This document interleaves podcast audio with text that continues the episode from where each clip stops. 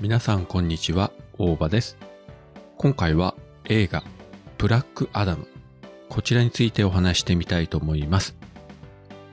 DC コミックスを原作にした、いわゆるアメコミヒーロー映画。いや、ヒーローと言っていいのか、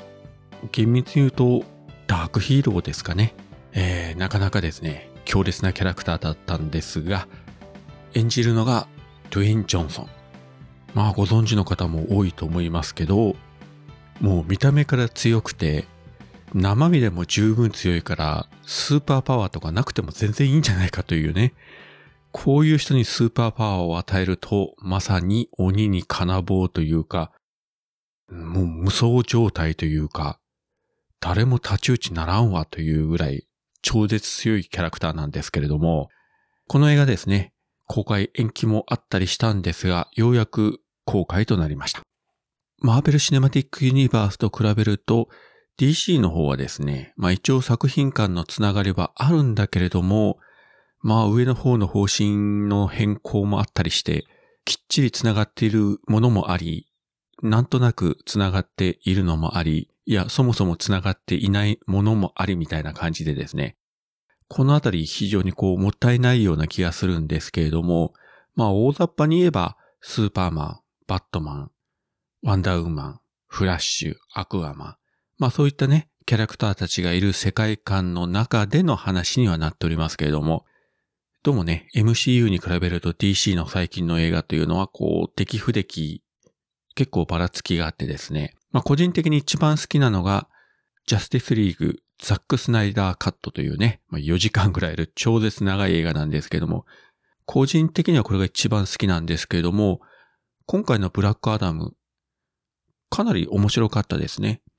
あのー、ストーリー自体はですね、本当に非常にシンプルで、もうエンタメ度が高く、あまりこう深く悩む必要なく、とりあえず、えー、もう殴って、蹴って、雷を落として、ぶっ飛ばせみたいな感じでですね。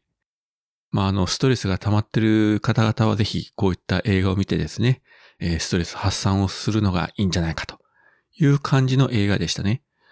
まあそういうね、アメコミ映画に対していろいろ批判をする向きも、ね、特に最近ハリウッドの、映画監督もいろいろ批判したりもしてますけれども、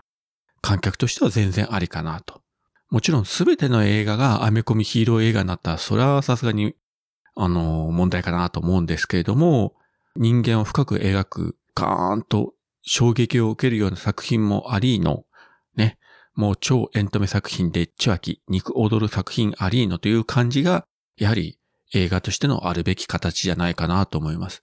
いろいろあっていいと思うんですよね。4時間の映画があってもいいし、30分の短編があってもいいし、それをあれこれ、ね、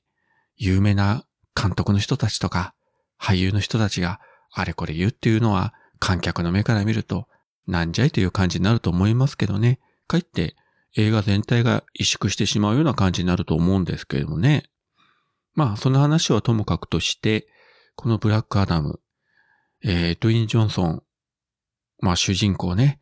彼の存在感というのもさすがでしたけれども、今回脇で出てるですね、えーいわゆる魔法使いの役で、ピアース・ブロスナン、あの昔、ジェームズ・ボンドやってましたけれども、彼がね、まあ、結構いい年なんですけれども、魔法使い、いろんな魔術を使うんですが、なかなかですね、いい味を出してて、まあ、彼もね、ジェームズ・ボンド役を降りた以降も、いろいろコメディとかね、やってますけれども、今回のこの作品、このキャラクター、なかなか良かったんじゃないかなと思いますね。いい味出してるなぁと。いい感じでね、あの、年を取っていくのも、さすがだなと思って、えー見てました。それからですね、まあ、これネタバレはしませんけれども、まあ、この作品も、きちんと最後まで見てください。えーもうこれだけ言っときます。途中で帰ったらもう本当にもったいないので、絶対席を立たずに最後まできちんと見ましょうと。相変わらずね、えー帰る人がいるみたいですけどもね、お金払って見に来たのにもったいないじゃないかと思いますね。ちなみにですね、自分今回会員になってるシネコンで、まあポイントが溜まったので、無料で見ることができました。もちろん、無料でも最後まできちんと、えー座って見ておりました。今回は映画ブラックアダム。こちらについてお話しさせていただきました。それではまた。